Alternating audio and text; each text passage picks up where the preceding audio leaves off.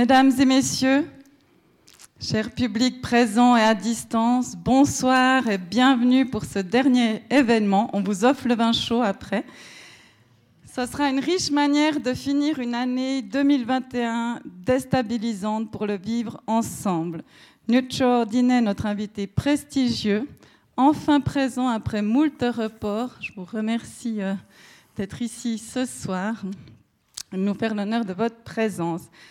Vous nous inviterez à nous rappeler que l'humanité est une et que fragmentée, elle ne peut à terme que se miner. Nous reprendrons mi-janvier, donc dans un mois, avec trois événements. Le jeudi 13 janvier, nous recevrons d'abord l'exco-explorateur Raphaël Donjon, qui nous parlera de sa vision de l'innovation. La semaine suivante, le sociologue des médias Olivier Glasset tentera de nous redonner prise sur le flux informationnel. Et nous finirons avec notre prélude traditionnel à la nuit de la photo. À cette occasion, l'historien de la photographie Michel Poivert nous éclairera sur ce qu'est la photographie, la contre-culture de la photographie aujourd'hui. Et encore un petit mot sur l'exposition qui envahit le Club 44, Les danses de l'outre-trans, c'est le titre du collectif Flip Project. C'est une incarnation visuelle transdisciplinaire et trans temporelle des recherches de ce collectif d'origine neuchâteloise autour du tarantisme. Je n'ai pas besoin de vous expliquer ce que c'est le tarantisme. Pour ceux qui veulent en savoir plus sur ce syndrome culturel, il y a un petit descriptif euh, juste ici, juste là à la sortie. Mesdames, Messieurs, revenons à ce soir. Notre invité, éminent penseur, nous fait l'honneur de revenir une deuxième fois. Votre première venue en 2016, nous la devions à Marie-Thérèse Bonadonna, ma prédécesseur, qui, je crois, avait fait des pieds et des mains pour vous faire venir. Votre réflexion iconoclaste sur l'utilité de l'inutile avait alors marqué les esprits. Vous dénonciez les dangers de la pensée utilitariste qui évalue tout à l'aune du profit. Une logique aux conséquences graves, conduisant à des sociétés sans mémoire, égoïstes et haineuses. Aujourd'hui, nous devons votre présence à Zara Banissatre, ici présente, grâce à ce sorte de partenariat avec Graines de Génie, merci.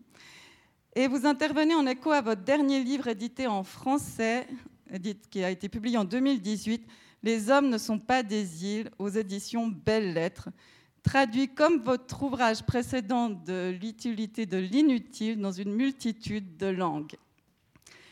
Nous vous avions invité avant la survenue de cette pandémie qui a, durant la première vague, mis en lumière de manière contradictoire des élans solidaires, certes, mais aussi égoïstes. Ainsi, nous ne regrettons pas ces reports car il est d'autant plus précieux d'entendre votre éclairage, je crois, ce soir. Dans votre dernier livre, nous voyageons dans le temps, l'espace, les langues, mais aussi les styles, littérature, philosophie, poésie, grâce à un riche choix d'extraits de textes avec vous comme guide et commentateur captivant. Vous êtes philosophe et professeur de littérature italienne à l'Université de Calabre mais également membre honoraire à Harvard et à l'Alexander von Humboldt Stiftung. Vous êtes aussi professeur invité dans de nombreuses universités américaines, Yale, New York notamment, et européennes, notamment à l'école des hautes études en sciences sociales.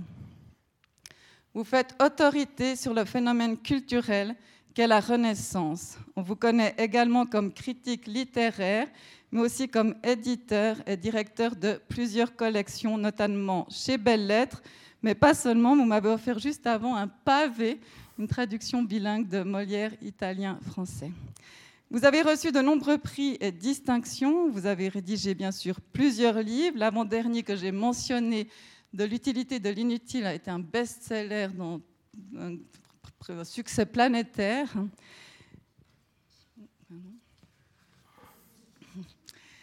Et le livre dont il sera question ce soir euh, s'inscrit dans le prolongement d'une année avec les classiques, dont le sous-titre est une petite bibliothèque idéale pour nous accompagner dans un voyage fascinant à travers la littérature et la philosophie, édité en 2015.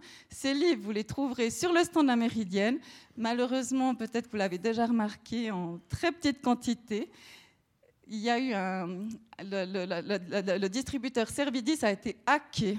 Donc, mais par contre, vous pourrez, vous pourrez commander les livres, bien sûr. On dit de vous que vous êtes un passeur, un mot fort et beau, pourtant entaché ces dernières années, me semble-t-il, avec la crise migratoire dont vous parlez dans votre longue introduction. Passeur, avec ce triste arrière-fond, peut alors tristement dénoter aujourd'hui une forme de passivité, d'un destin remis à d'autres mains.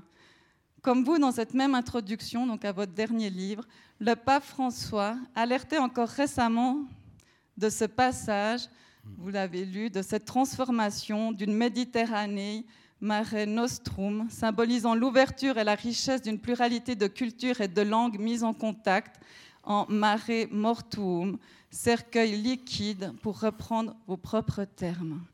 Un autre philosophe, mais aussi historien de l'art, récemment à notre tribune, Georges Didier Huberman, nous invitait à chercher toujours et encore à ouvrir les bras à l'autre. Sans cette posture, il nous disait, impossible de reprendre prise sur le monde. Il nous rappelait que la philosophie est plus une réflexion sur les possibles que sur l'être. Nous pourrions ajouter la littérature aussi, du moins celle dont vous faites l'éloge.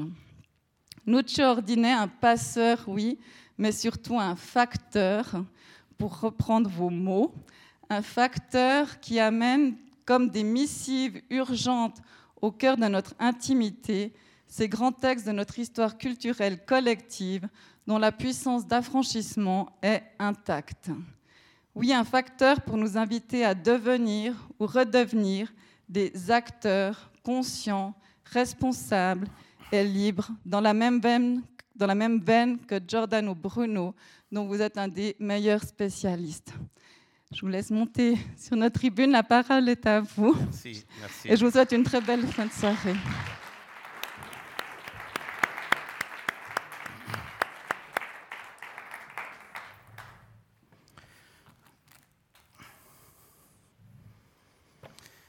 Bonsoir.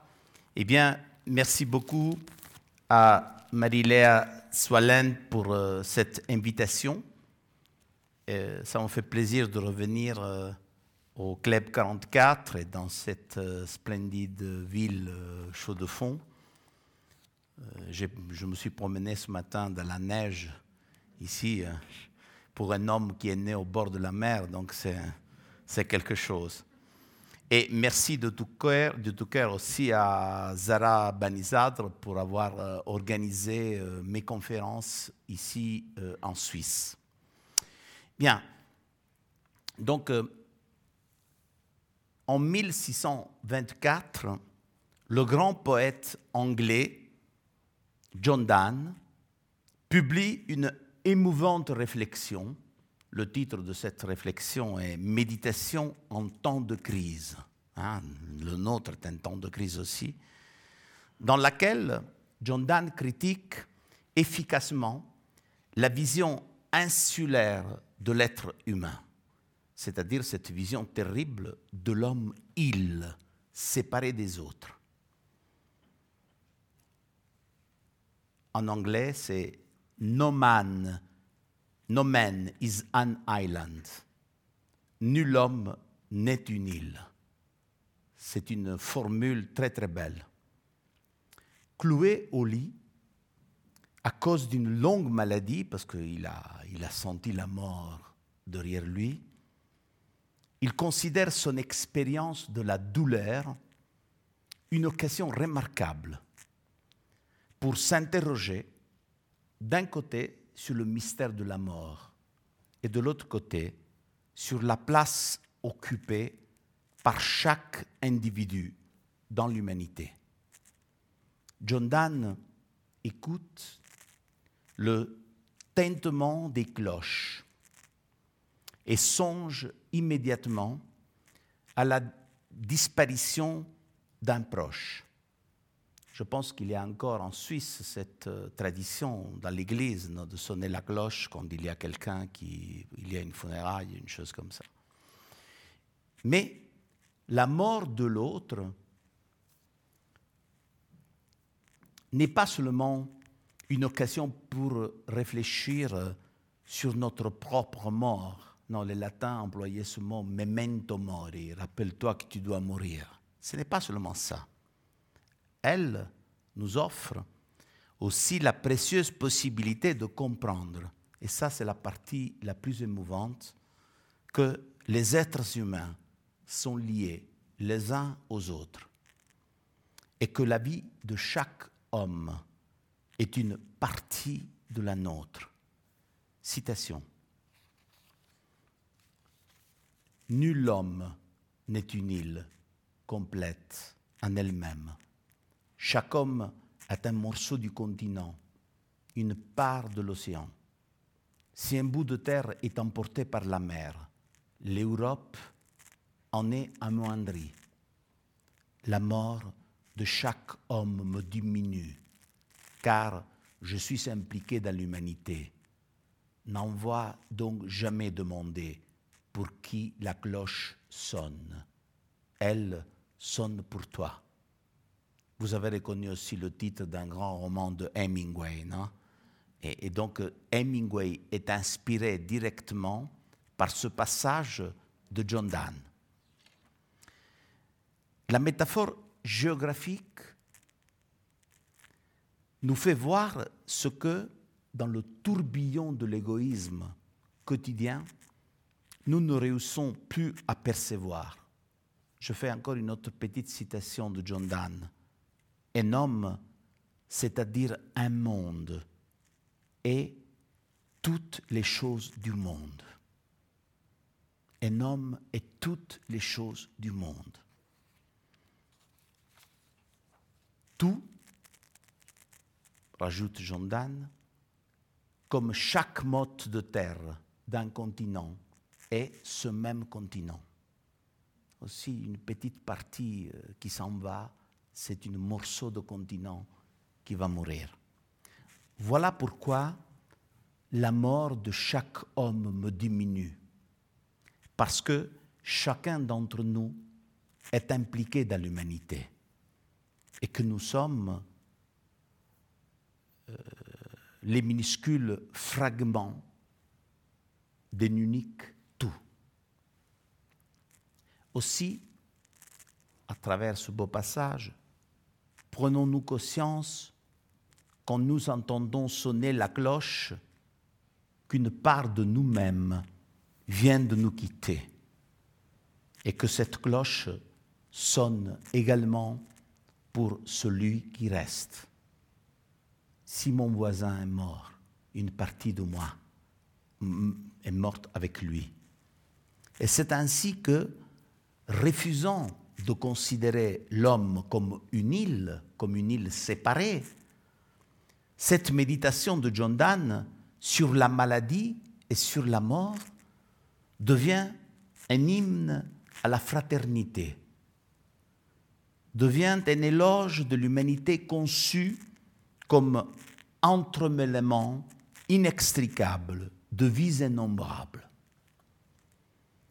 Or, vous le savez bien, nous le savons bien, une telle image de l'humanité est diamétralement, diamétralement opposée à l'égoïsme et à la violence qui dominent les campagnes électorales en Europe et aux États-Unis. On les a vues dans les dernières décennies. En utilisant le même slogan, America First, la France d'abord, prima gli italiani, certains groupes de politiciens, animés par un cynisme impitoyable, ont fondé des partis qui visent un seul objectif, jouer sur l'indignation et les souffrances des classes les moins aisées pour fomenter une guerre. Une guerre entre certains pauvres, ceux qui ont payé cher toutes ces années de crise, nous le savons bien. La classe moyenne est en train de disparaître. Et d'autres pauvres, les migrants, qui cherchent désespérément un avenir dans les pays plus riches. Les chiffres fournis par l'ongle britannique Oxfam sont impressionnants. L'1%, l'1% de la population mondiale capte le 82% de l'augmentation de la richesse. Est-ce que c'est possible d'imaginer un futur dans un monde où l'1% détient le 82% de la richesse mondiale? Ce n'est pas possible. C'est immoral, une chose comme ça.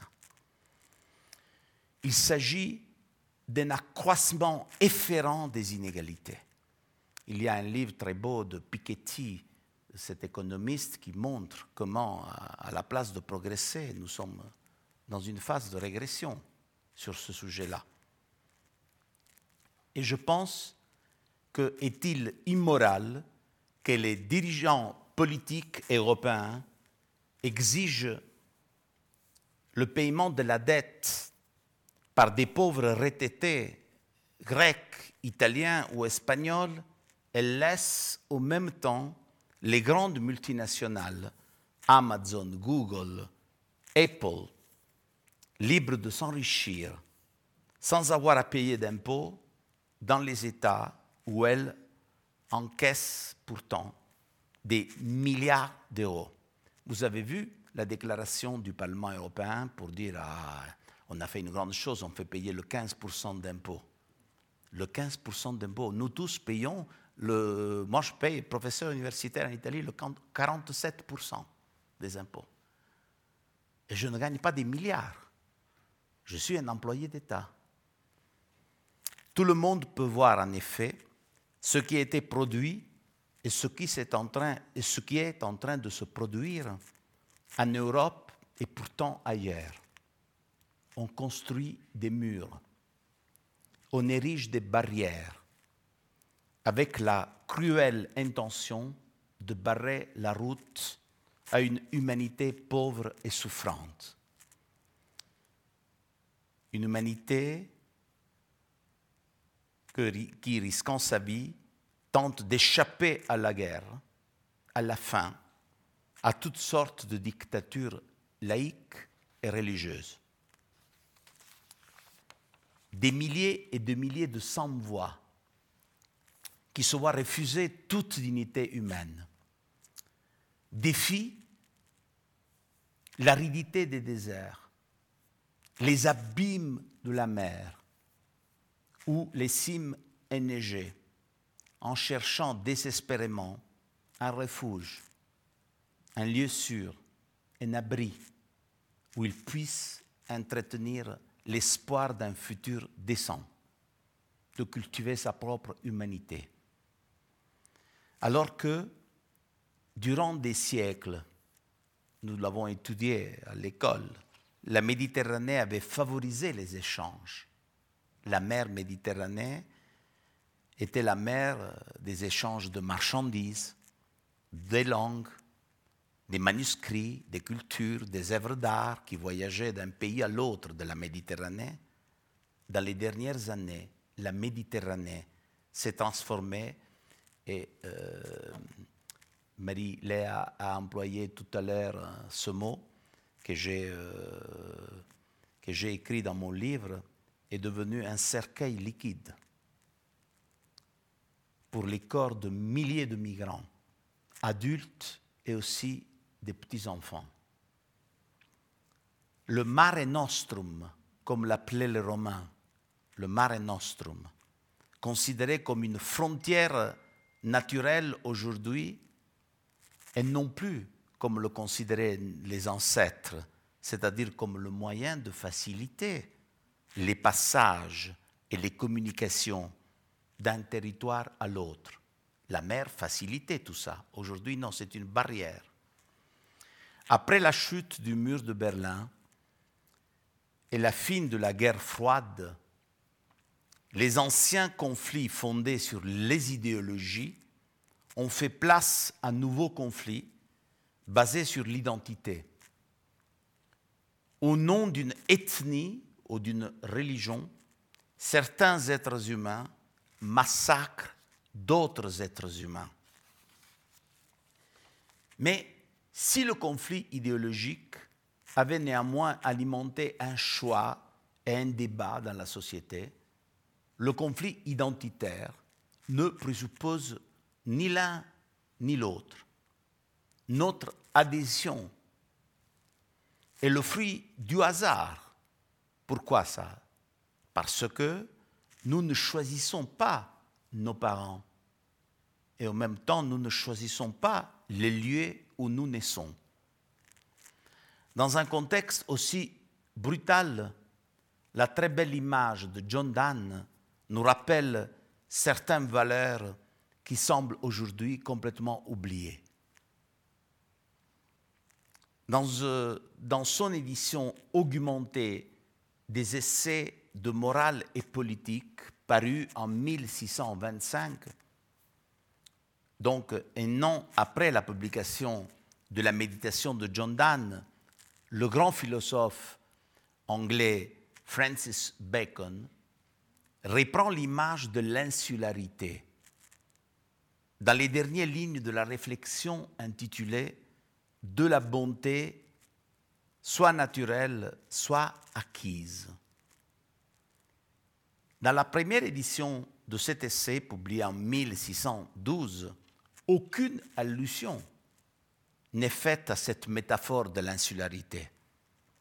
En revanche, dans l'édition de 1625, parue, je le répète, et non après la méditation de John Donne, l'écho se fait entendre.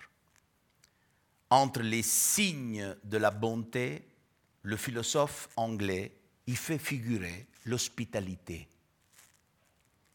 la disposition à accueillir des étrangers est l'un des traits constitutifs de l'être humain en tant qu'être ouvert et solidaire.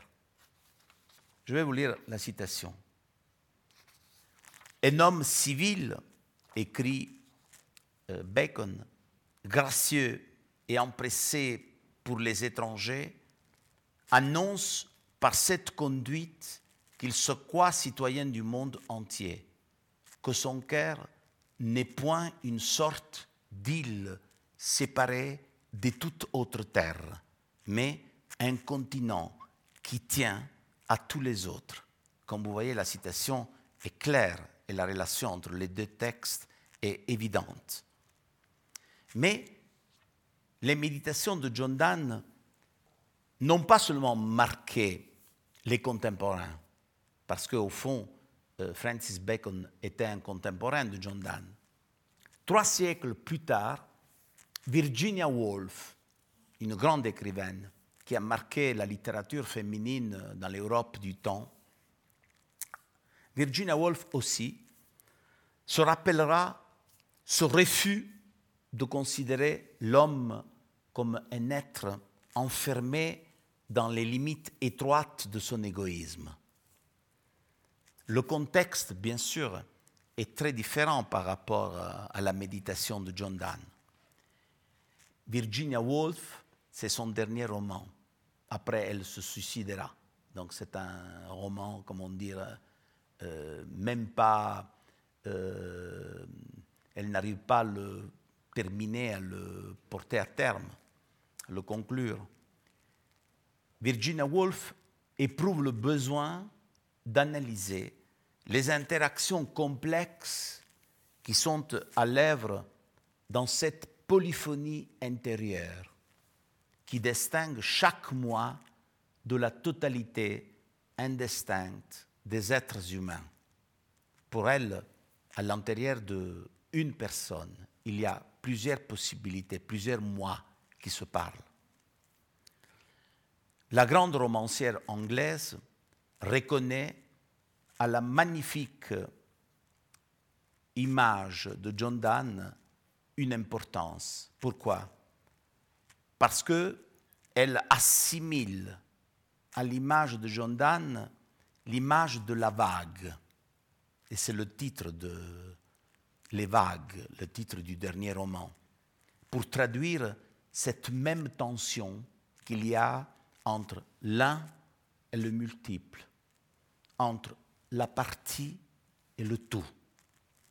Publié en 1931, Les vagues se présente comme un roman expérimental.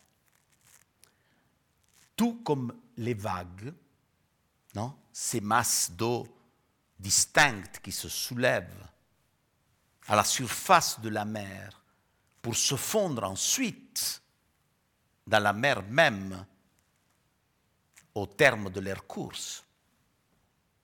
Comme les vagues, donc, chacun des six personnages dans le roman peut être défini comme le flux d'un moi qui exprime son unicité et dans le même temps son appartenance à un tout, un destin. Je voudrais vous lire quelques passages.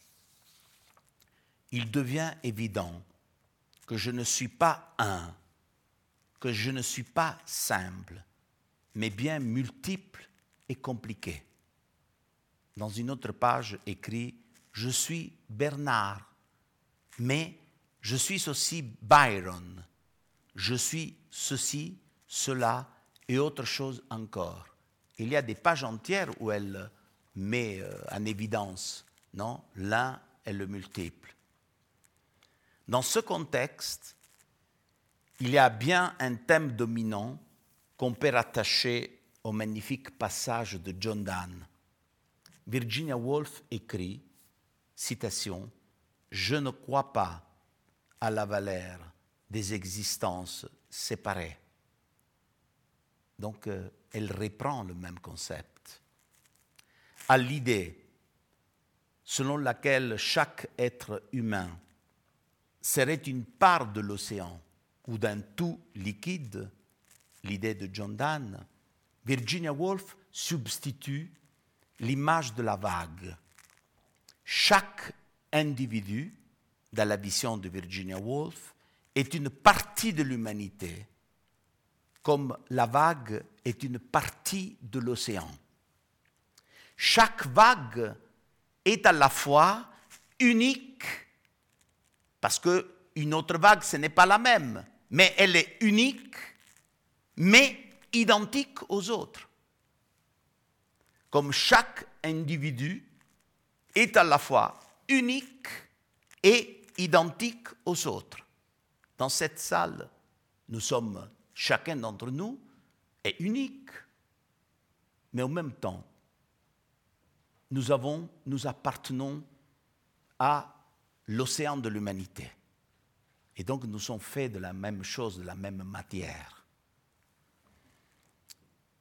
Deux ans auparavant, et ça, c'est vraiment émouvant. En 1865, Walt Whitman, le grand poète américain, publie aux États-Unis un poème intitulé Par ce mouvant océan, la foule. Ici, le thème a une variation, mais l'idée est la même. Il s'agit de la goutte comme individu et de l'océan comme une masse indistincte. Eh bien, cette image occupe dans la poésie une place centrale. Qu'est-ce qu'il y a? Il y a une goutte qui se détache pour un moment de l'immense étendue de la mer. Une goutte qui se rapproche tendrement, doucement au poète. Je vais vous lire les vers.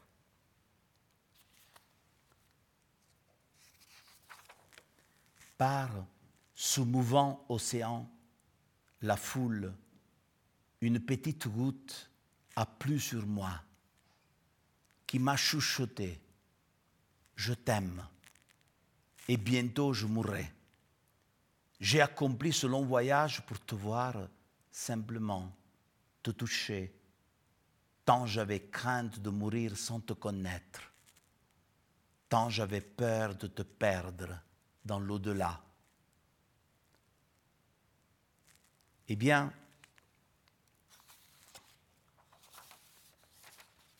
l'idée est simple. Une goutte se sépare de l'océan, va vers le poète, et après elle revient dans l'océan. La certitude d'appartenir à un tout, un destin, l'océan, apporte malgré tout la garantie de renouer ce lien. Et donc, euh, il y a encore une petite citation. Nous nous sommes vus, nous nous sommes reconnus, nous ne craignons plus rien. Répare en paix vers mon amour l'océan. J'en fais part moi aussi. Rien vraiment ne nous sépare. Donc, comme vous voyez, on a vu des déclinations différentes de la même image, cette dialectique entre l'unicité de l'être et le sentiment d'appartenir à l'océan de l'humanité. Jusqu'ici, j'ai suivi le développement de cette très belle page de John Donne. Mais bien d'autres exemples pourraient illustrer l'importance du lien qui unit un individu aux autres êtres humains. Je pense à cet extraordinaire pot pourri de pensée qui constitue les lettres à Lucilius de Sénèque. Les lettres à Lucilius de Sénèque, c'est une des lectures que j'avais fait au lycée. Et chaque fois que je lisais une lettre, j'étais ému. Parce qu'il y avait des choses d'une douceur, d'une profondeur. Sénèque arrivait à me faire comprendre certaines choses que j'avais dedans et que je ne pouvais pas exprimer avec la parole. Ça, c'est le, le secret de la littérature. La littérature peut dire les choses indicibles, peut nous faire voir les choses invisibles. Pour le philosophe latin, il s'agit de garder conscience du fait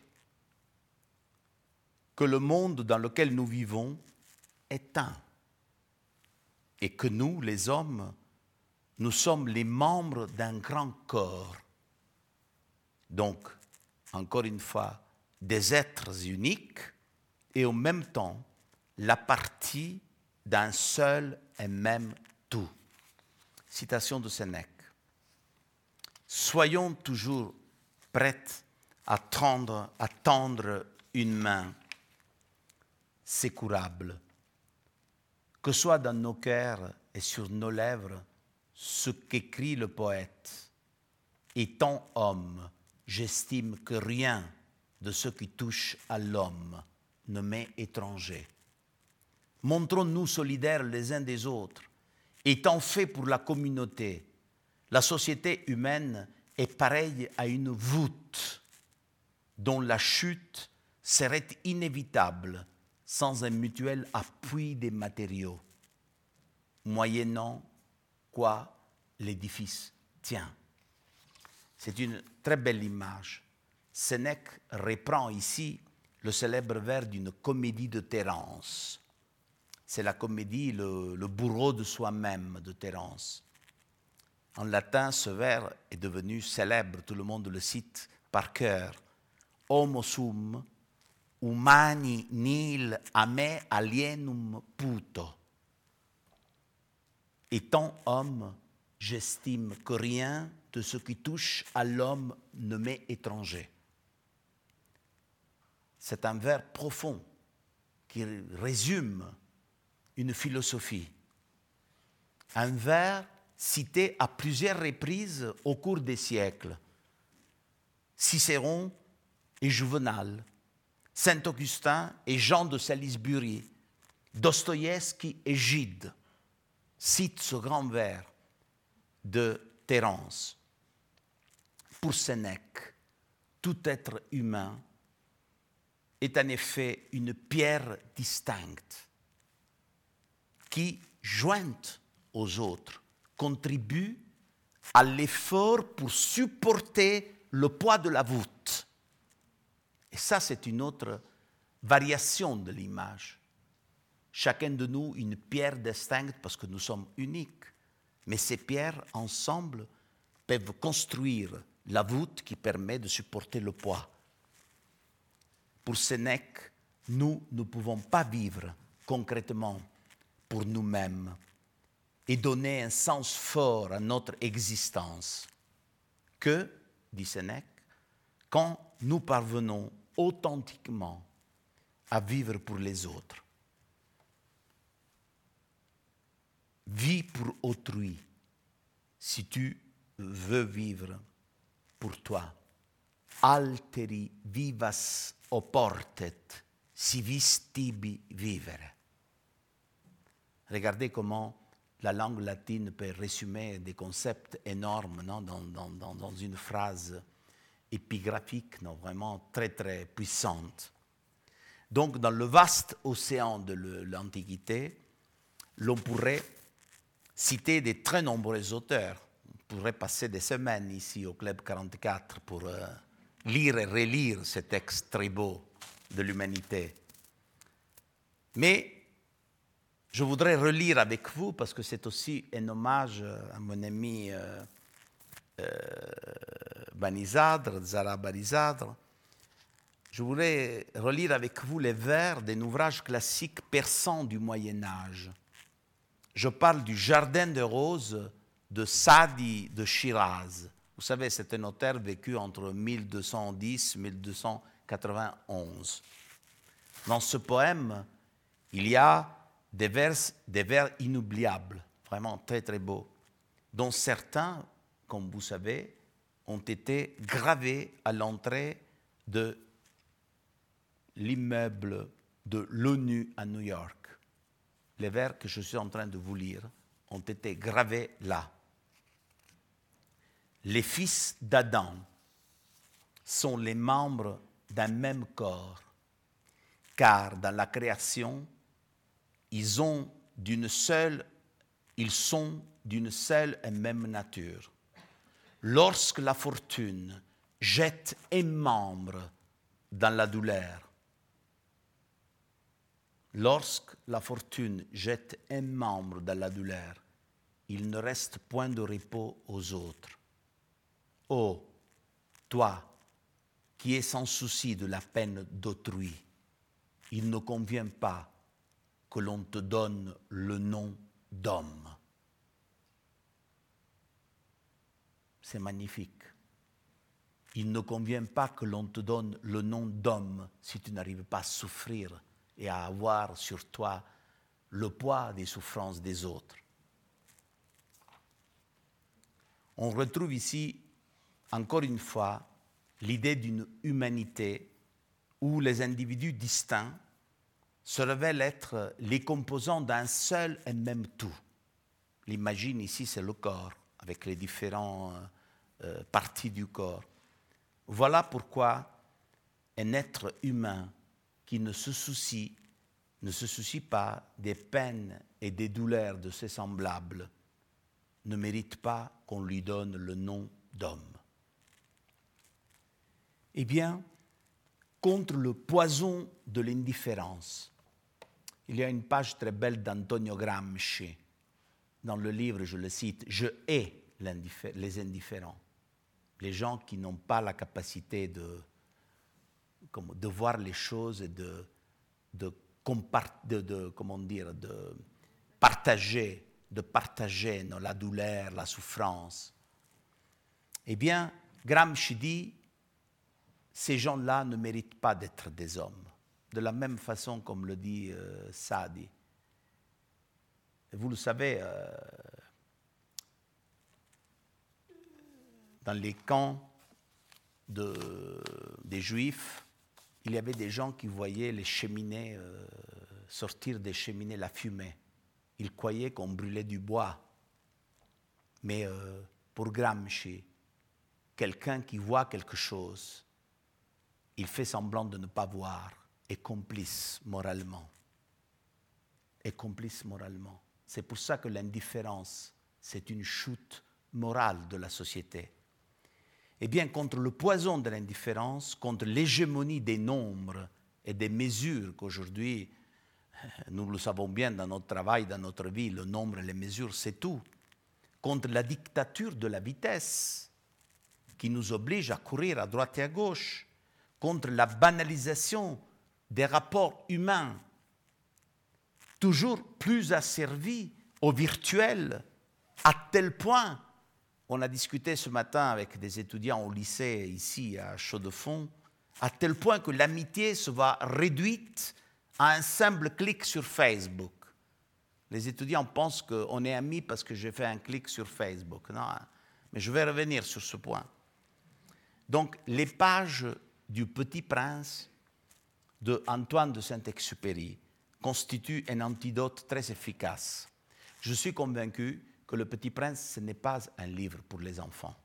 Non, c'est un livre aussi pour les adultes corrompus comme nous. Donc c'est un livre qui nous fait comprendre certaines choses que nous avons perdues dans notre vie. Le secret que le renard du désert confiera au jeune protagoniste, le petit prince, se révèle une profonde vérité. Voici mon secret, c'est le renard qui parle. Il est très simple. On ne voit bien qu'avec le cœur, l'essentiel est invisible pour les yeux. Il faut apprendre à voir avec le cœur. Si nous voyons avec les yeux, nous ne pouvons pas comprendre bien ce qui se passe autour de nous. De nous. Eh bien, il faut le cœur pour saisir l'essentiel. Or, nous le savons bien, le cœur a son rythme, ses règles, son langage. Il faut avant tout se libérer du culte des nombres et des chiffres.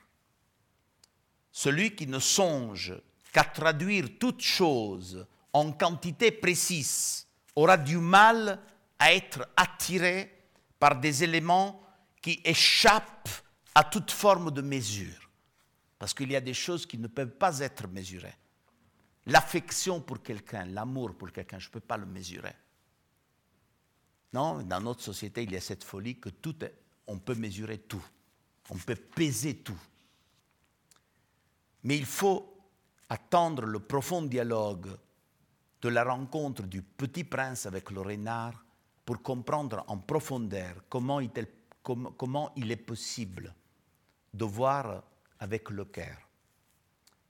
Vous savez, euh, le petit prince débarque tout seul dans le désert du Sahara et à un moment donné, le jeune protagoniste est triste parce qu'il est seul, il pense à sa rose qu'avait sur la planète, euh, aux autres choses.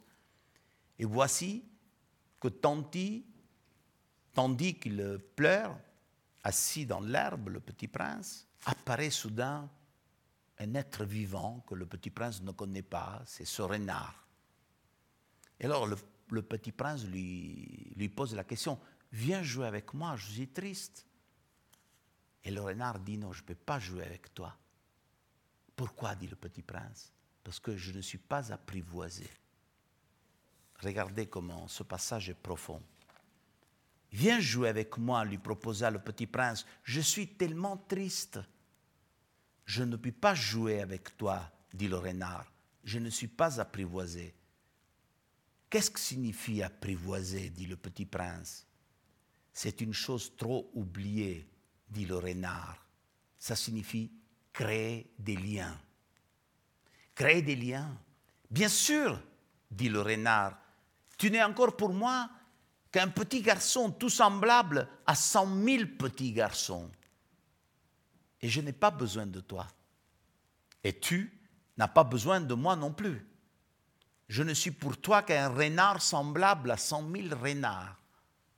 Mais, mais, si tu m'apprivoises, nous aurons besoin l'un de l'autre. Tu seras pour moi unique au monde. Je serai pour toi unique au monde. Regardez encore une fois comment un texte littéraire d'une façon simple, peut être si profond. Ça, c'est la force de la littérature. Eh bien, le petit renard fait comprendre au petit prince que sans la création des liens, il n'est pas possible d'accomplir ce miracle. Il faut des liens. Et c'est à travers ces liens que deux interlocuteurs, initialement étrangers l'un à l'autre, peuvent se métamorphosiser en deux êtres uniques, l'un pour l'autre. De petits garçons tout semblables à cent mille garçons, le petit prince deviendra unique au monde pour le renard. De la même façon, le renard, au début, semblable à cent mille renards, sera finalement perçu par le petit prince comme son renard.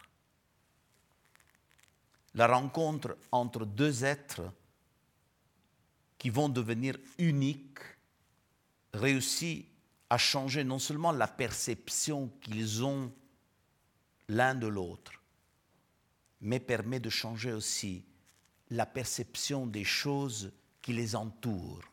Et ça, c'est un autre passage magnifique. Je vais vous lire ce passage. Mais si tu m'apprivoises, ma vie sera comme ensoleillée. Je connaîtrai un bruit de pas qui sera différent de tous les autres. Les autres pas me font rentrer sous terre. C'est le renard qui parle. Le tien m'appellera hors du terrier comme une musique. Tu vois là-bas les champs de blé? Je ne mange pas du pain. Les blés pour moi est inutile. Les champs de blé ne me rappellent rien. Et ça est triste. Mais tu as des cheveux couleur d'or. Alors, ce sera merveilleux quand tu m'auras apprivoisé. Le blé qui est doré me fera souvenir de toi et j'aimerai le bruit du vent dans le blé. Donc, euh, la relation avec un autre provoque en nous-mêmes une métamorphose tellement puissante. Nous ne sommes plus les mêmes et nous avons une perception de la nature, des choses qui sont autour de nous d'une façon différente. Non, nous le connaissons bien. Quand on a vécu une saison d'amour, quand on était euh, un amour fort pour quelqu'un, nous savons que manger, dîner dans un restaurant au bord de la mer, ou faire une chose, ou mm, se promener, ou voir un coucher de soleil, assume dans notre vie une euh, importance particulière. Eh bien,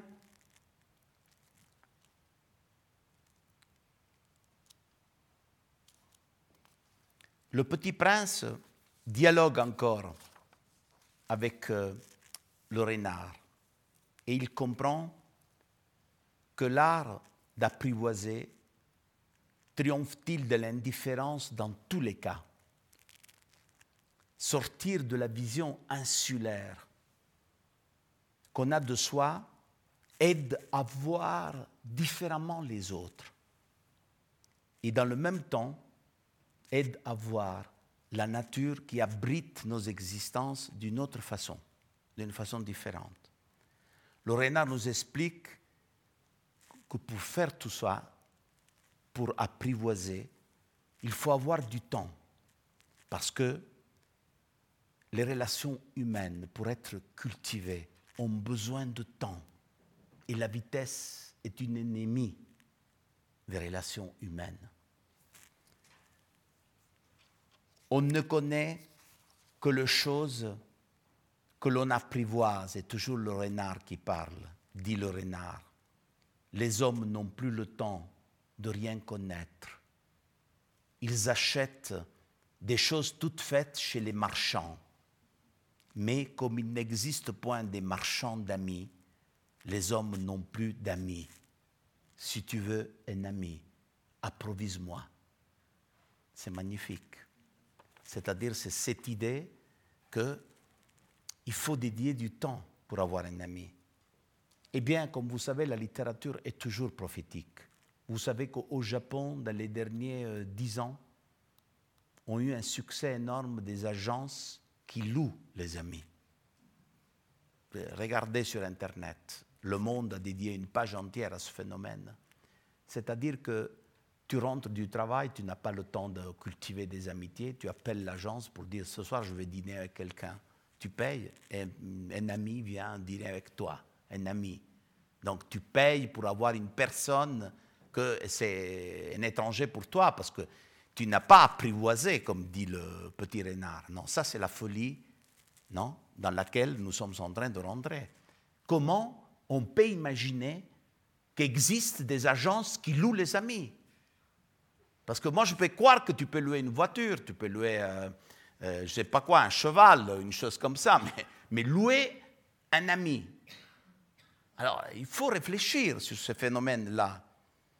Donc, euh, nous vivons un moment où il faut comprendre comment la solitude est en, train, de devenir un grave problème social.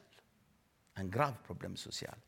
Nous vivons dans un paradoxe incroyable, à une époque où, à travers les réseaux sociaux, on a l'impression d'être 24 heures connecté avec les autres.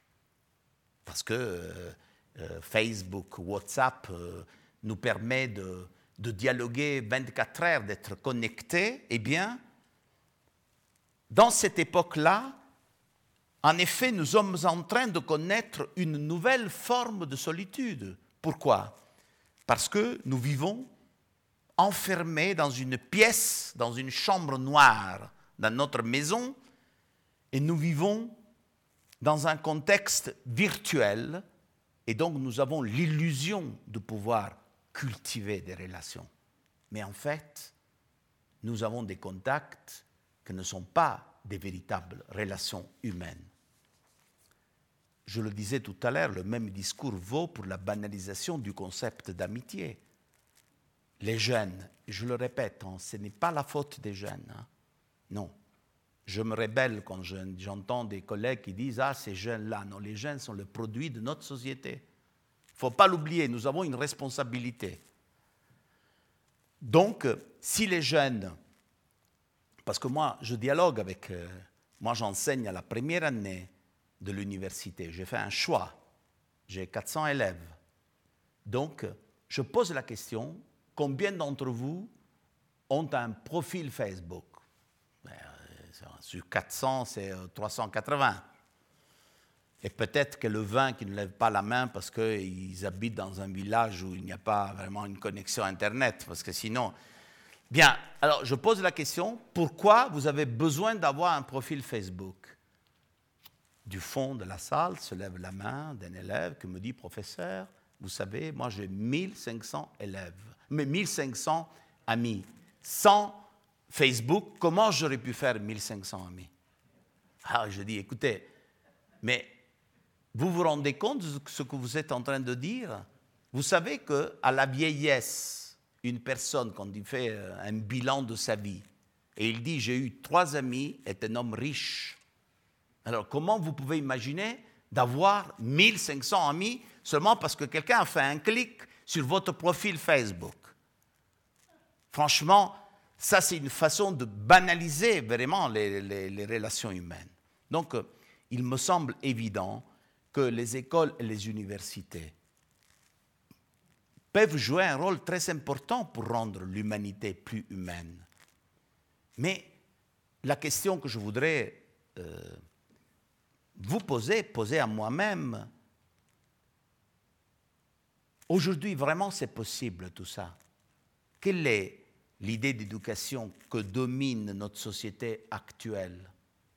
Moi je pense que l'idée d'éducation dans notre société actuelle ne peut pas encourager ce processus dont je viens de parler. Et pourquoi? Je ne vais pas répondre moi-même mais je vais répondre en employant encore une fois les classiques, parce que je suis convaincu que pour faire apprendre bien aux étudiants, il faut voir qu'il ne faut pas étudier euh, Dickens ou euh, Le Petit Prince pour prendre une note à l'université ou au collège. Non, il faut apprendre d'abord parce que ces textes-là t'apprennent à vivre, à comprendre ton présent, à comprendre le monde qui t'entoure et toi-même qui vis dans ce monde-là. Et alors, je voudrais partir à travers une page très très belle d'un roman que je, j'estime être prophétique, un roman de Charles Dickens, où s'entrevoient les dangers issus d'une conception utilitariste et mercantiliste de l'éducation. Nous sommes, nous sommes, vous voyez, au XIXe siècle, mais dans ce roman-là, vous trouvez les bases de ce qui se passe aujourd'hui. Hein. C'est pour ça que la littérature parfois est prophétique. Nous sommes à Cocktown, vous savez, dans temps difficile, la ville est Cocktown, au Royaume-Uni, une cité industrielle. Et dans cette cité industrielle, compte seulement l'effet, l'argent, la production, le marché. Je vais vous lire la description que Dickens nous donne de Cocktown.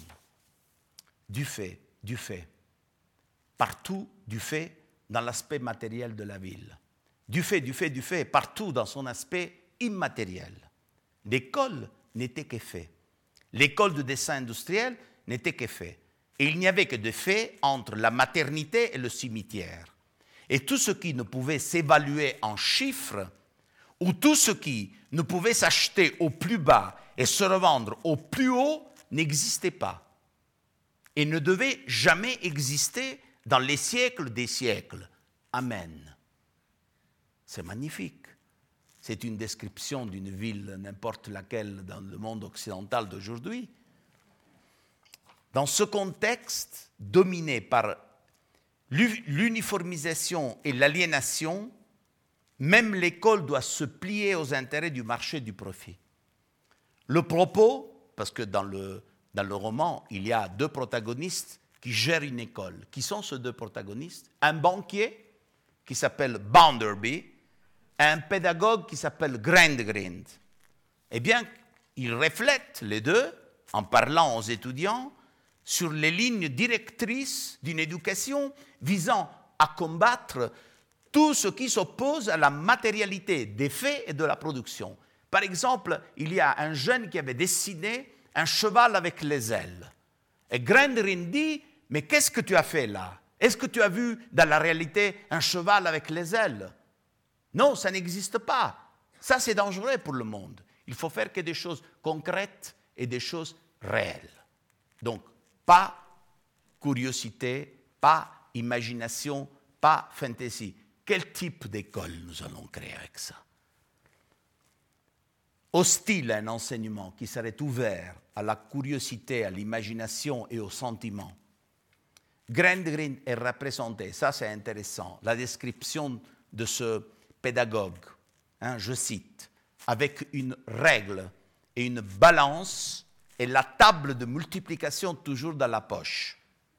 Pour lui, l'éducation et la vie se réduisent à une pure affaire de chiffres, à, une simple, à un simple calcul arithmétique.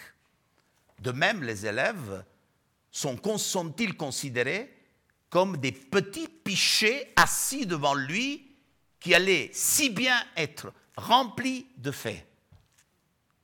Ah, donc, euh, c'est incroyable dans cette description. Eh bien, cette description est une description prémonitoire, aujourd'hui malheureusement est devenue une réalité. Pourquoi? Parce que depuis de nombreuses années, les paramètres internationaux de l'éducation sont conditionnés toujours davantage par les directives d'agences transnationales publiques et privées.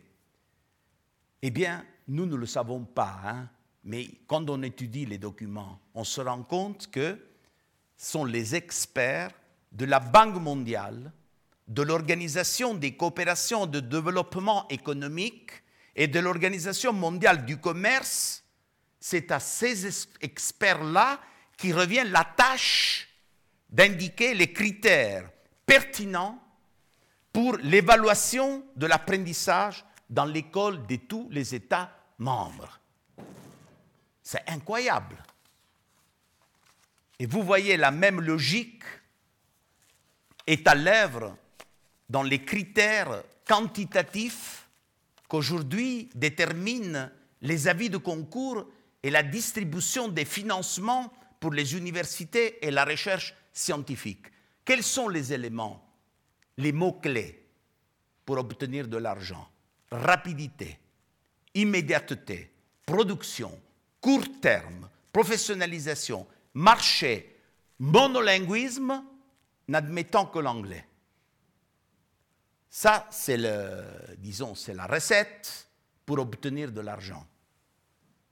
Alors, euh, le résultat de ces tendances, le fruit de cette pédagogie que j'appelle marchande, commence à être connu.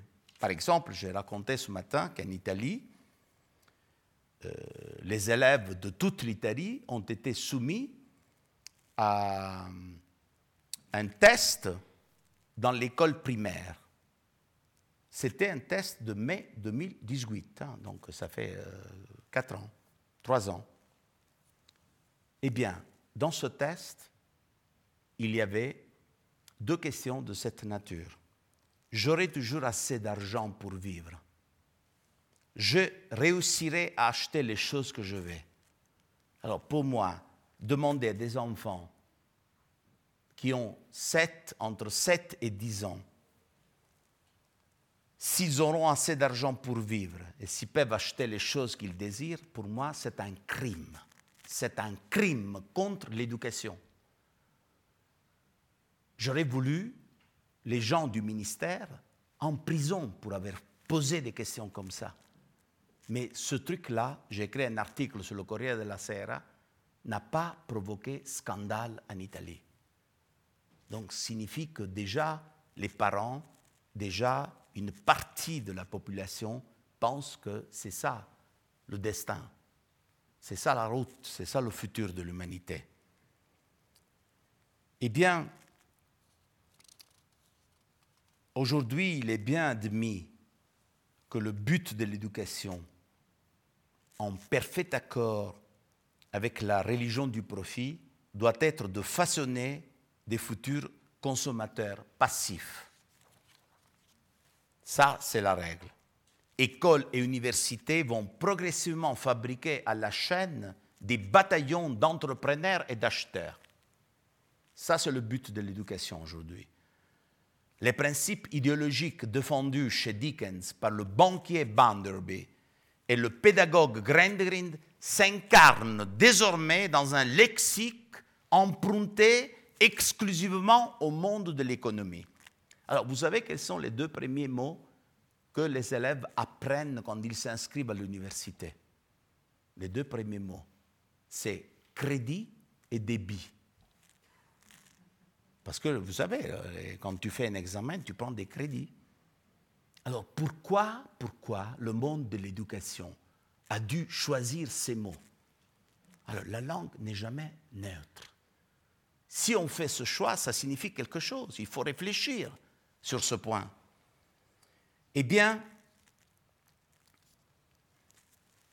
avant le Covid, pendant des décennies, nous avons vu que dans, tous les États d'Europe, les gouvernements ont fait des, coupes sombre dans les budgets de l'éducation. Ils ont coupé beaucoup. Qui, qui vit dans le monde de l'école et de l'université le sait bien.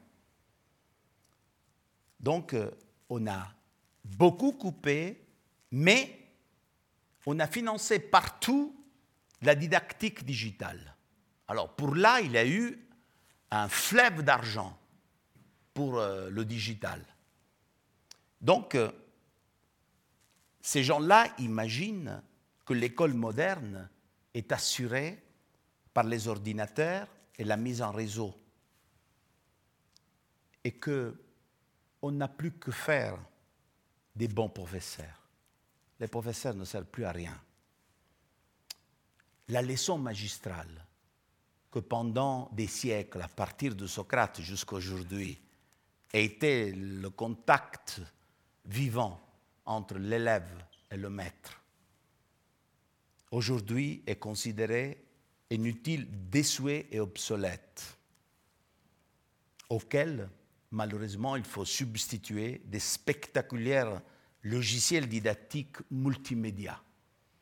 Alors, il y a des pédagogues marchands qui pensent encore qu'un ordinateur peut changer la vie d'un élève. C'est faux, ce n'est pas vrai. Seulement un bon professeur peut changer la vie d'un élève. Seulement un bon professeur. Pas d'ordinateur, pas de, trucs, euh, de plateforme digitale et ces choses-là. Donc, euh, nous avons oublié tout ça. Nous avons oublié qu'au fil des siècles, que ce soit dans une petite classe, dans une petite cabane d'Afrique, ou de Calabre, ou bien dans une école euh, riche occidentale, très renommée, seuls les bons professeurs ont réussi dans l'anonymat et dans le silence à changer le destin de leurs élèves. Nous ne le savons pas. Combien de fois en Afrique un professeur a pu changer la vie d'un élève? Il n'y a pas une télé qui enregistre tout ça. Et comme vous savez, de plus en plus dans notre société, le métier de l'enseignant est un métier méprisé. Quand j'étais petit, dans mon village en Calabre, dans les années 60, euh, dans les années 70, un professeur qui enseignait au lycée était une autorité dans le village. Il avait une grande autorité avec le médecin, le pharmacien, l'avocat. Il était reconnu parmi euh, les gens, parmi une profession noble. Aujourd'hui, qu'on mesure la dignité humaine avec le compte en banque, un professeur qui gagne 1200 euros ne vaut rien. Mais le destin, les vies de plusieurs élèves peuvent être changées par un bon professeur. Donc, pour faire comprendre ça, je lis toujours, depuis 25 ans, à mes élèves, la première année, une lettre très belle de Albert Camus. 1957, Albert Camus reçoit la nouvelle, la bonne nouvelle, qu'il avait gagné le prix Nobel. C'est émouvant penser que ce grand monsieur, le jour qu'il reçoit cette nouvelle, il pense deux choses. À écrire une lettre à sa mère écrire une lettre à son professeur de l'école primaire à Alger. Dans cette lettre, on peut retrouver résumé la conception la plus haute, à mon avis, et la plus noble de l'enseignement. Je vais vous lire cette lettre. C'est une lettre très émouvante. Et moi, je la lis depuis 25 ans. Et chaque fois que je la lis, j'ai envie de pleurer. Cher monsieur Germain, j'ai laissé s'éteindre un peu le bruit qui m'a entouré tous ces jours-ci avant de venir vous parler de tout mon cœur. On vient de me faire un bien trop grand honneur que je n'ai ni recherché ni sollicité. Mais quand je n'ai appris la nouvelle, ma première pensée après ma mère a été pour vous. Sans vous, sans cette main affectueuse que vous avez tendue au petit enfant pauvre que j'étais, sans votre enseignement et votre exemple, rien de tout cela ne serait arrivé. Je ne me fais pas un monde de cette sorte d'honneur, mais celui-là est du moins une occasion pour vous dire ce que vous avez été. Et êtes toujours pour moi, et pour vous assurer que vos efforts, votre travail et le cœur généreux que vous y mettiez sont toujours vivants chez un de vos petits écoliers qui, malgré l'âge, n'a pas cessé d'être votre reconnaissant élève. Je vous embrasse de toutes mes forces. Moi, je pense que une lettre comme ça, c'est la plus belle récompense qu'un professeur peut recevoir dans sa vie. Louis Germain, sans la lettre de Albert Camus, personne n'aurait connu ce professeur qui probablement a changé la vie d'autres élèves. Et nous ne le savons pas. Elle a eu la chance que ce monsieur a gagné le prix Nobel. Eh bien, aujourd'hui, malheureusement, la conception utilitariste et économiciste de la vie nous invite à poursuivre des, des fausses valeurs. La seule chose qui compte, ou qui semble compter, est le calcul du PIB, le produit intérieur brut. Mais Robert Kennedy, le 18 mars 1968, dans un courageux discours prononcé à l'Université de Kansas, nous rappelle que le PIB ne mesure malheureusement pas les choses les plus importantes de la vie. C'est un discours qu'il faudrait sculpter dans tous les parlements du monde. Pour la profondeur de ce discours, je vais vous lire ce passage. Nous avons trop donné l'impression, et pendant trop longtemps, de soumettre l'excellence personnelle et les valeurs communautaires à la simple accumulation de biens matériels. Notre produit intérieur brut actuel dépasse 800 milliards de dollars par an, mais le PIB ne tient pas compte de la santé de nos enfants, de la qualité de leur éducation ou de la joie de leur jeu. Elle ne comprend pas la beauté de notre poésie ou la force de nos mariages, l'intelligence de notre débat public ou l'intégrité de nos fonctionnaires. En bref, le PIB mesure tout, sauf ce qui fait que la vie vaut la peine d'être vécue. Je pense que c'est, quelque chose qui touche le profond, que nous pouvons comprendre aujourd'hui l'importance de ces discours. Mais au culte de la productivité et du profit s'ajoute, comme je disais tout à l'heure, le culte de la vitesse. La vitesse est de plus en plus l'expression du pouvoir social, de l'efficacité, de cette idéologie du gain de temps. Réduire la vitesse signifie aujourd'hui perdre du temps.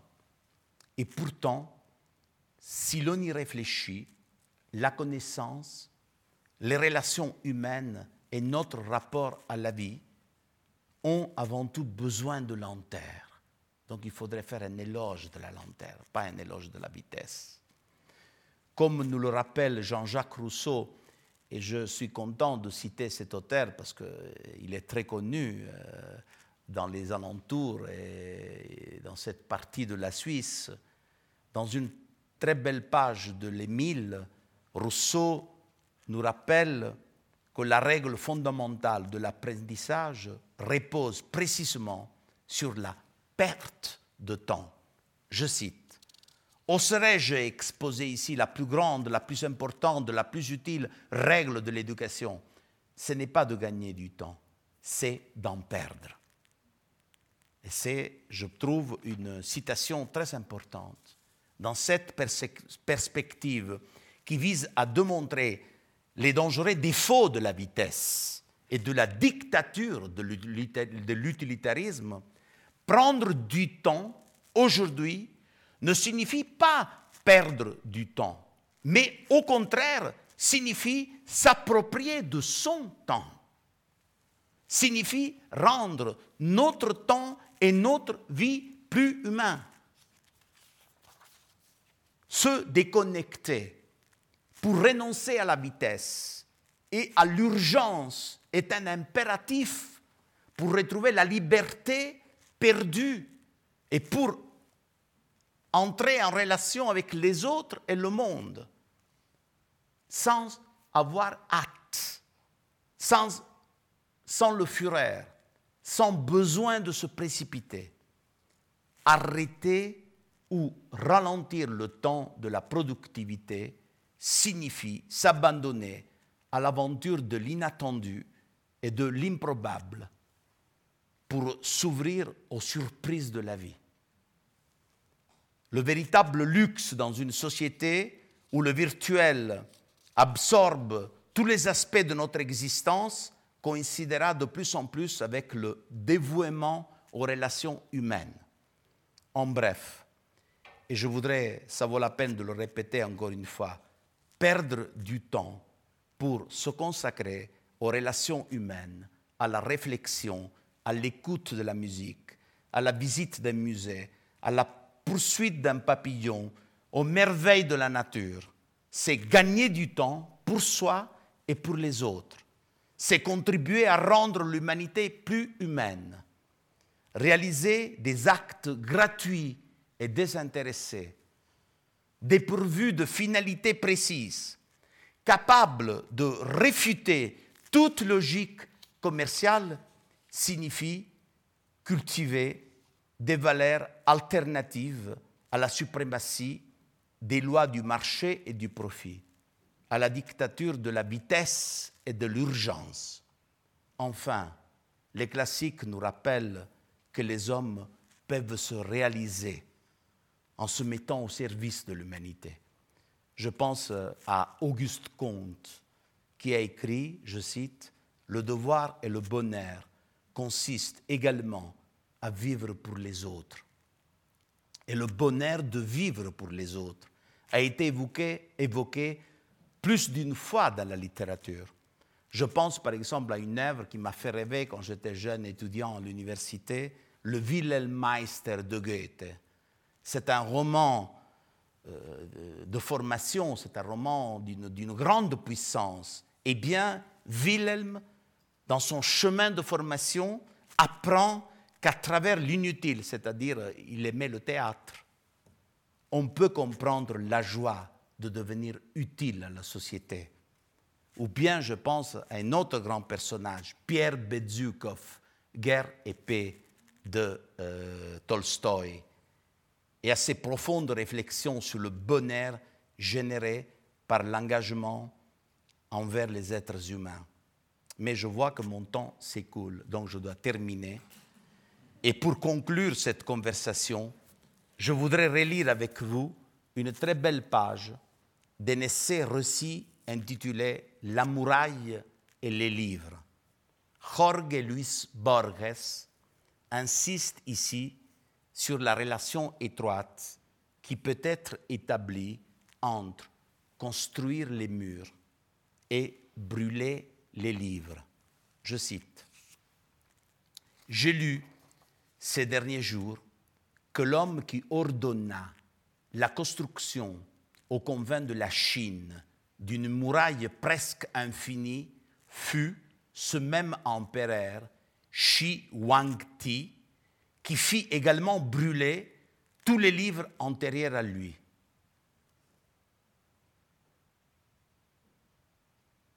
Que les deux vastes opérations fussent dues à la même personne, qu'elles fussent en quelque sorte ses attributs, j'en éprouvais à la fois inexplicablement de la satisfaction et de l'inquiétude. Eh bien, relire cette citation aujourd'hui nous permet de comprendre encore mieux ce qui s'est malheureusement passé, se passe en Europe et aux États-Unis, où encore on projette et on construit des murs. Ces murs, comme Borges semble suggérer de manière prophétique, encore une fois, parce que c'est un essai où encore les murs, on ne les, les construisait pas, pourrait-il être le signe d'une humanité inhumaine qui s'apprête à abolir la mémoire du passé?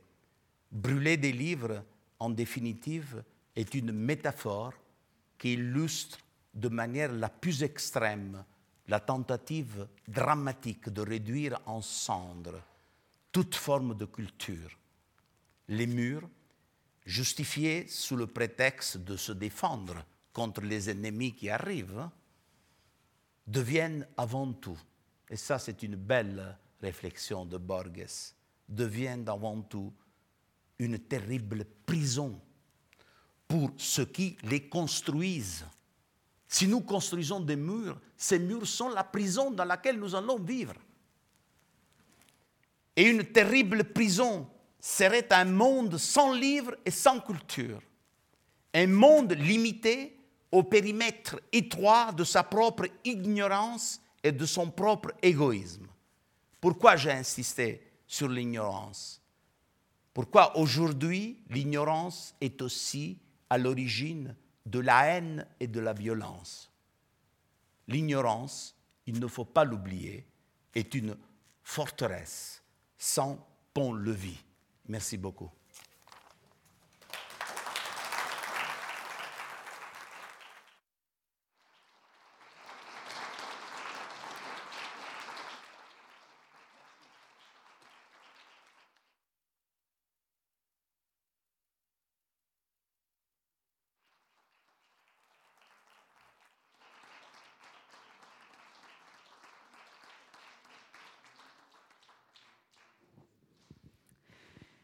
Merci beaucoup, Monsieur Ordinet. Comme un enseignant, un conférencier à votre image peut nous changer.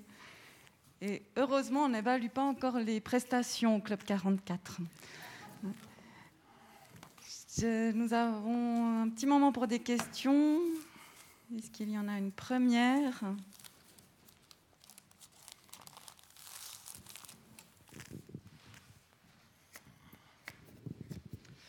Bonsoir et merci beaucoup pour euh, votre euh, magistrale conférence.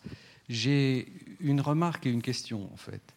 Euh, la première remarque, je me suis un peu laissé porter par votre conférence et j'ai un peu anticipé votre citation de Rousseau parce que ça m'a fait penser à Rousseau. J'ai pensé tout le long à Rousseau parce que Rousseau dans un texte qui, est situé un peu ici autour, euh, les rêveries d'un promeneur solitaire. Je crois que c'est dans la cinquième rêverie.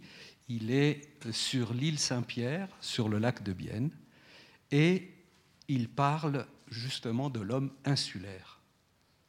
Étrangement, alors on sait que Rousseau n'aime pas beaucoup la société puisqu'il la considère corruptrice. Il, aime, il se méfie beaucoup des autres et il dit à un moment donné, j'aimerais rester toute ma vie sur cette île, séparée du monde, pour pouvoir me consacrer à la connaissance de la nature, de l'environnement, des sciences, etc. Et je me suis dit, tiens, c'est une vision euh, un peu en miroir de l'insularité. C'est l'homme qui se sépare des autres pour être disponible à la connaissance et à la science il n'y a pas qu'une insularité négative, en quelque sorte. Ça, c'était un peu la digression, la, remarque. La question euh, que je voulais vous poser, c'est euh, est-ce que ce n'est pas déjà trop tard pour euh, faire marche arrière?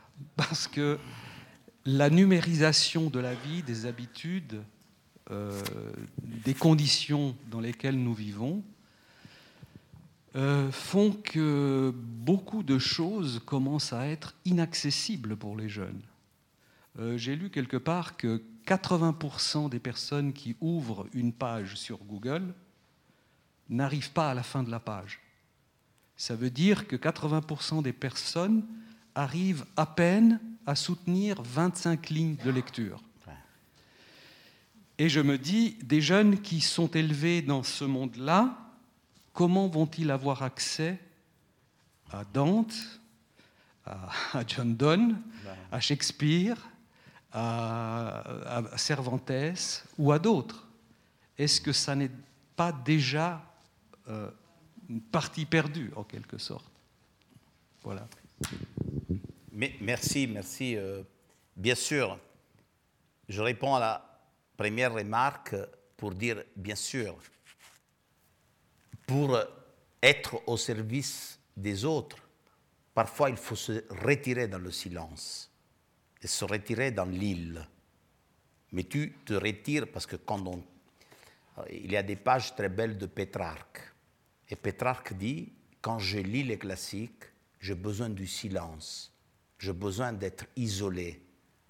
Alors nous, aujourd'hui, euh, l'idée de lire dans le silence, d'être isolé, c'est presque impossible. Et donc, nous, on a besoin d'une chose comme ça, parce que dans la phase où tu veux acquérir ton savoir, tu as besoin de temps en temps de t'isoler. Donc, il y a une insularité, comment dire, mais ce n'est pas une conception de l'homme, c'est-à-dire c'est une phase, c'est une façon de, de, de, de renforcer ta vision de, de te mettre en contact avec la nature, avec le savoir, et après apporter à la société, comme euh, d'ailleurs Rousseau a fait, ses connaissances et ses choses.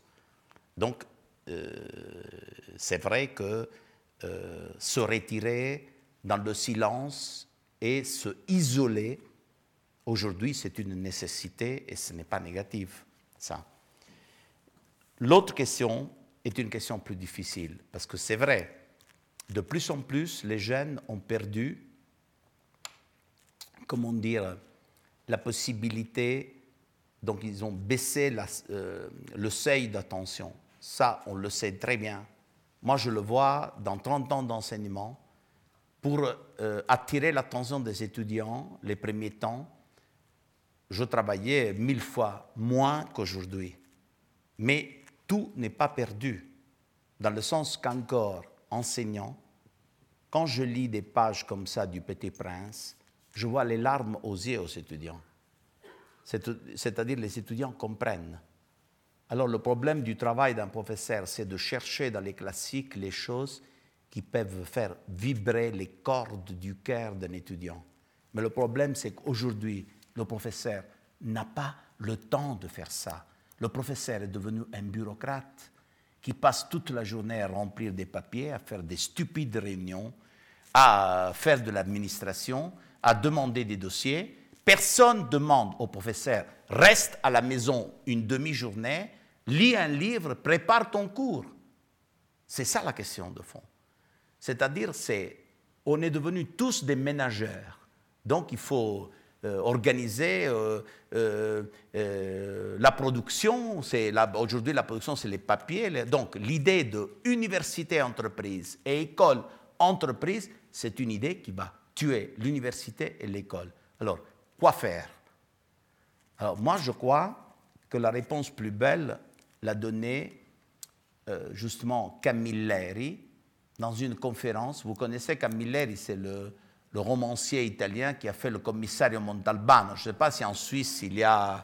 Vous le voyez à la télé, non hein, C'est très célèbre en Italie. Eh bien, dans une conférence très belle qu'il a, il a tenue une fois à Rome, il a raconté une histoire. Il y a un incendie dans le désert. Et, pardon, dans une forêt. Et à un moment donné, les, les animaux essaie de se mettre, de se sauver, donc euh, commence à, aller dans la direction opposée à l'incendie. Le dernier à partir est le lion, roi des animaux, parce qu'il se rend compte qu'il ne peut rien faire. Eh bien, à un moment donné, le lion, en courant derrière les autres, voit un petit colibri qui va dans la direction de l'incendie. Alors le lion crie, Fou, qu'est-ce que tu vas faire? Tu ne vois pas qu'il y a un incendie et le colibri répond, oui mon cher, j'ai dans mon bec une goutte de rosier. Rosé, une goutte de rosée, et je vais la mettre dans l'incendie.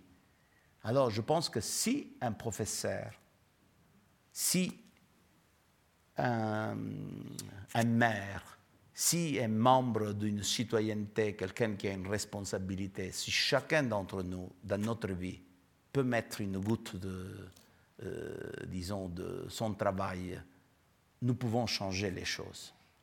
Et alors moi, euh, je pense que je n'ai pas une recette, parce que si j'aurais une recette, euh, le problème c'est que, à mon avis, il faut croire dans ces choses-là, et moi je ne peux pas m'empêcher, aussi si je, suis un professeur contre-courant, si je dis des choses que beaucoup de collègues n'aiment pas entendre et écouter dans les universités et dans l'école, mais l'unique façon que nous avons est celle de continuer à faire les choses dans lesquelles nous euh, créons, et donc les choses que, que sont à la base de notre vie. On n'a pas une autre solution. Je vous remercie. Est-ce qu'il y a une autre question?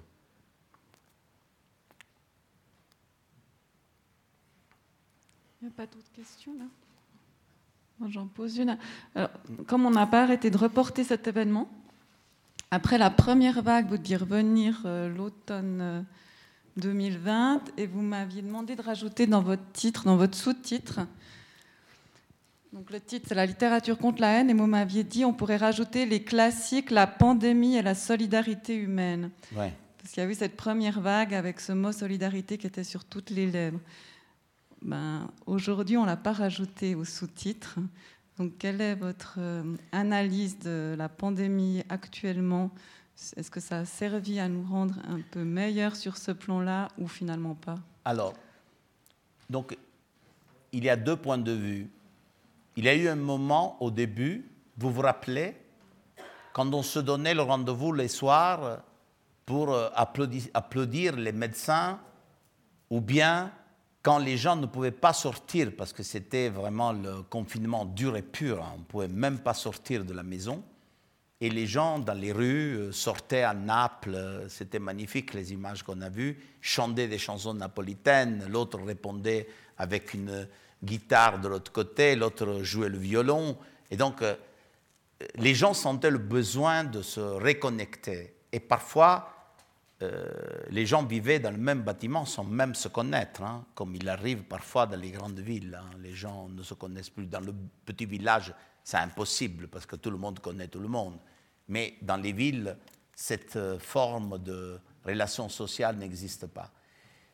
Mais après, on a vu quand même que certaines choses, on, essayait de, on a essayé, de, par exemple, de, faire prendre une place énorme au virtuel, à Zoom, à les réunions qui ont été faites avec les plateformes et tout, et à essayer de pousser de plus en plus les universités et l'école à aller vers le télématique.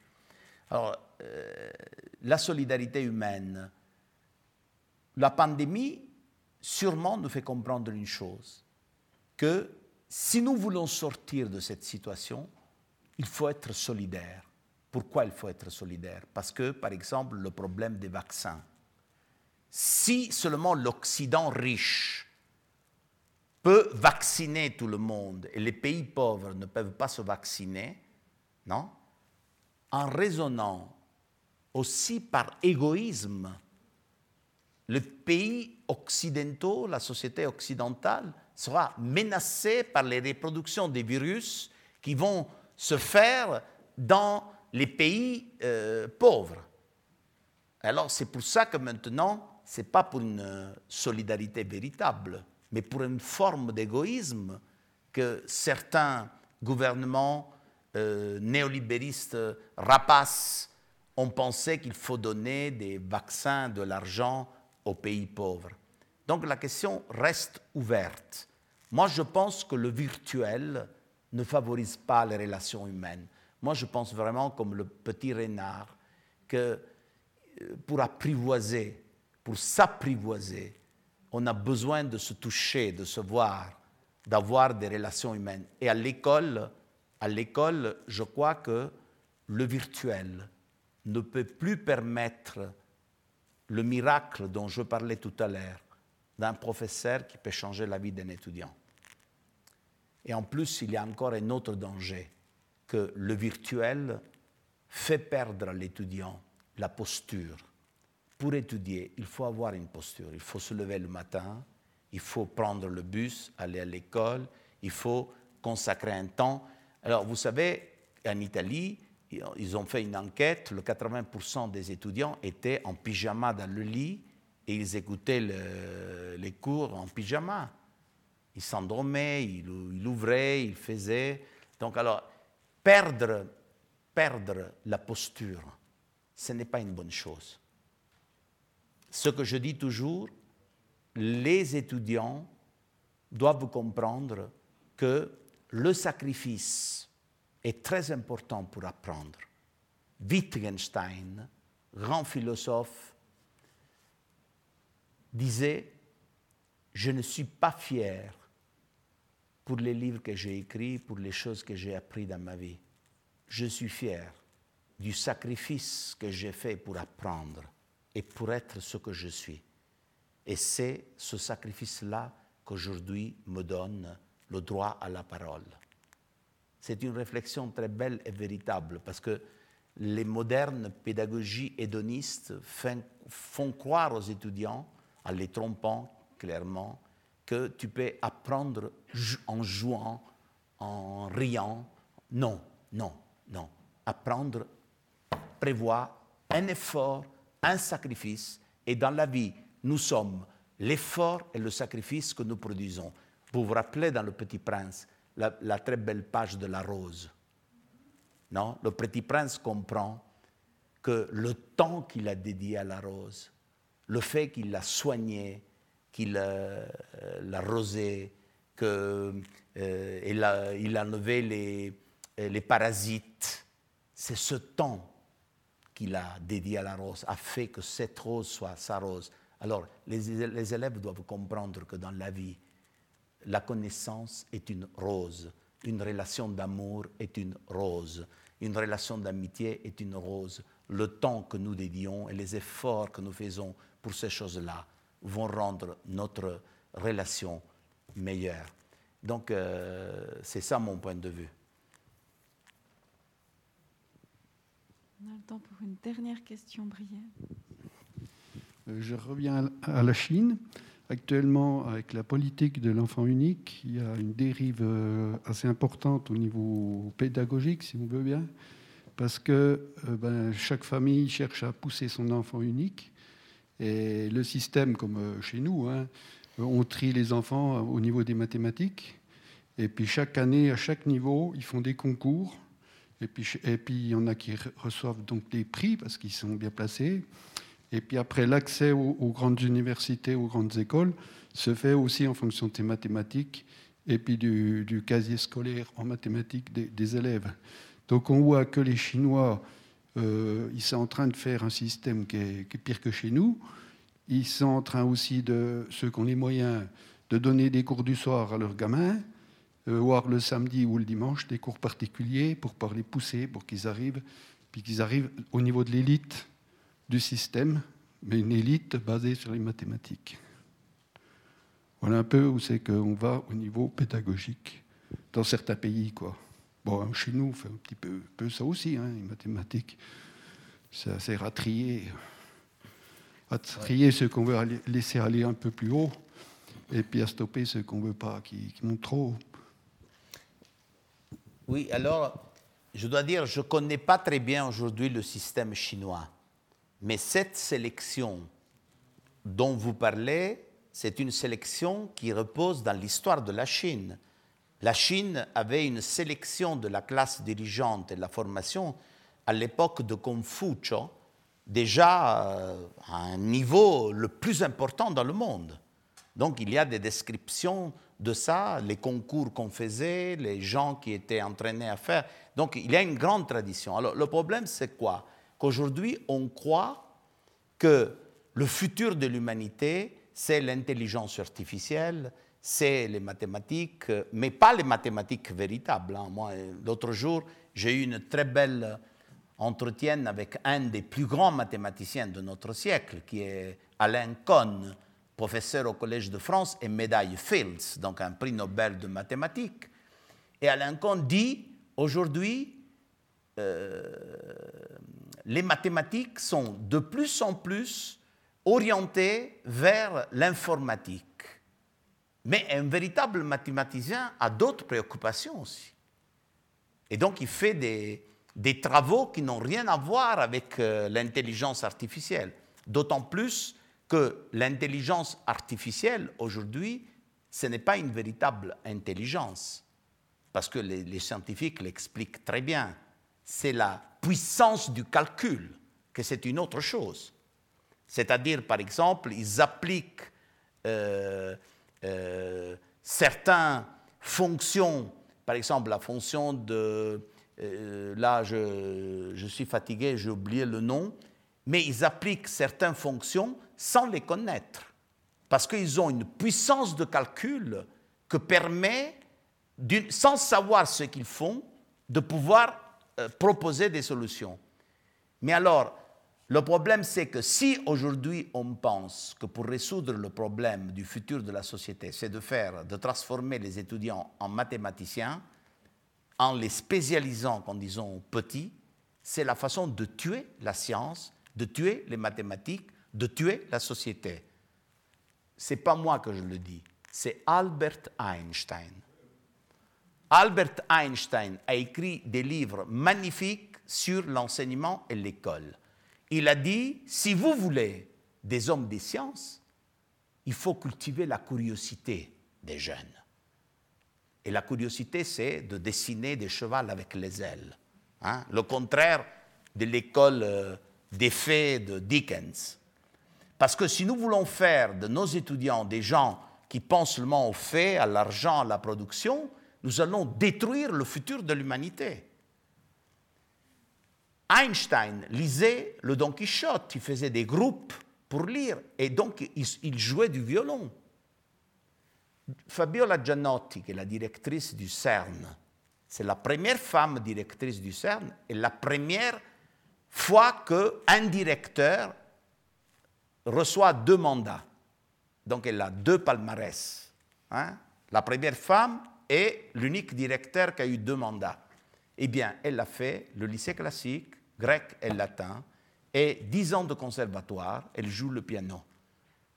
Et donc, quand les journalistes lui posent la question, moi je la connais bien, nous sommes amis, euh, mais à quoi sert avoir fait euh, le lycée classique et, le latin, le grec et le piano pour la physique? Elle dit, si je suis une bonne physicienne, c'est parce que j'ai fait aussi ça. Alors si nous allons oublier tout ça, les meilleurs médecins, les meilleurs médecins en Italie venaient du lycée classique.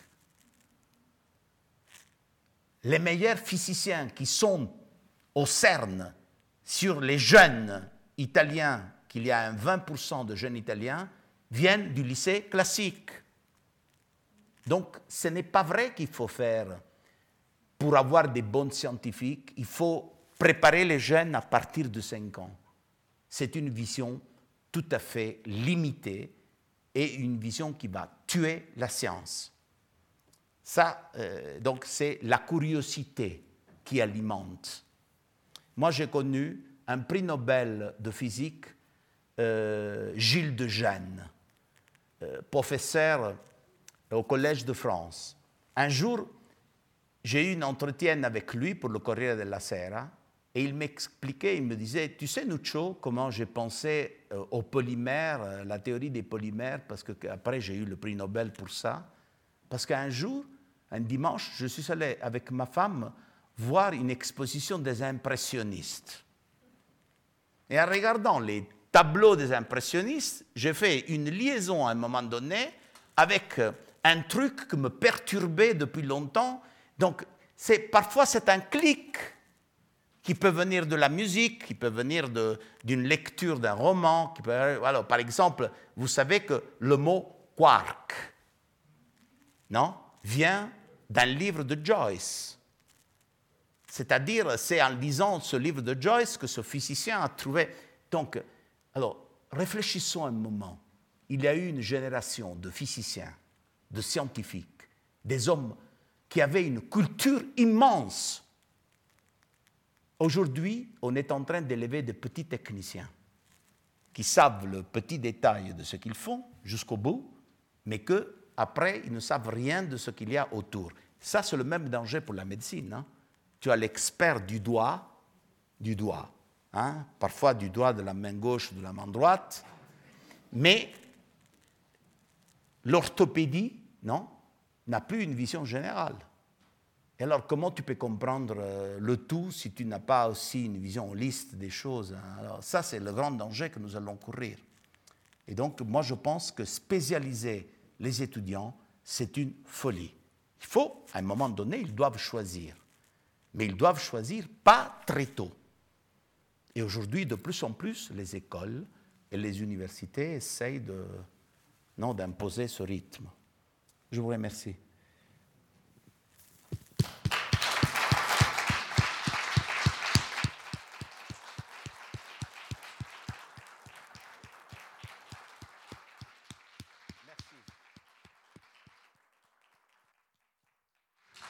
Merci encore. Les logiques que vous révélez font froid dans le dos, mais retenons cette invitation à devenir meilleur, ce qui est pour vous être utile. Merci vraiment, Monsieur Ordinet, d'être venu ce soir ici. Merci à la technique. Merci à Marina, qui, donc, euh, qui gère le stock de la Méridienne. il y a pas mal d'exemplaires de l'avant-dernier livre de l'utilité de l'inutile. Donc ça, c'est un très beau cadeau de Noël. C'est des textes qu'on a vraiment envie de faire circuler. Merci à vous d'avoir perdu du temps avec nous ce soir, si délicieusement. Ça me fait très plaisir de vous voir en ces temps spéciaux. Et on vous offre le vin chaud. On est ravis. Par contre, il y a cette règle de devoir rester assis. Donc, on a mis des tables.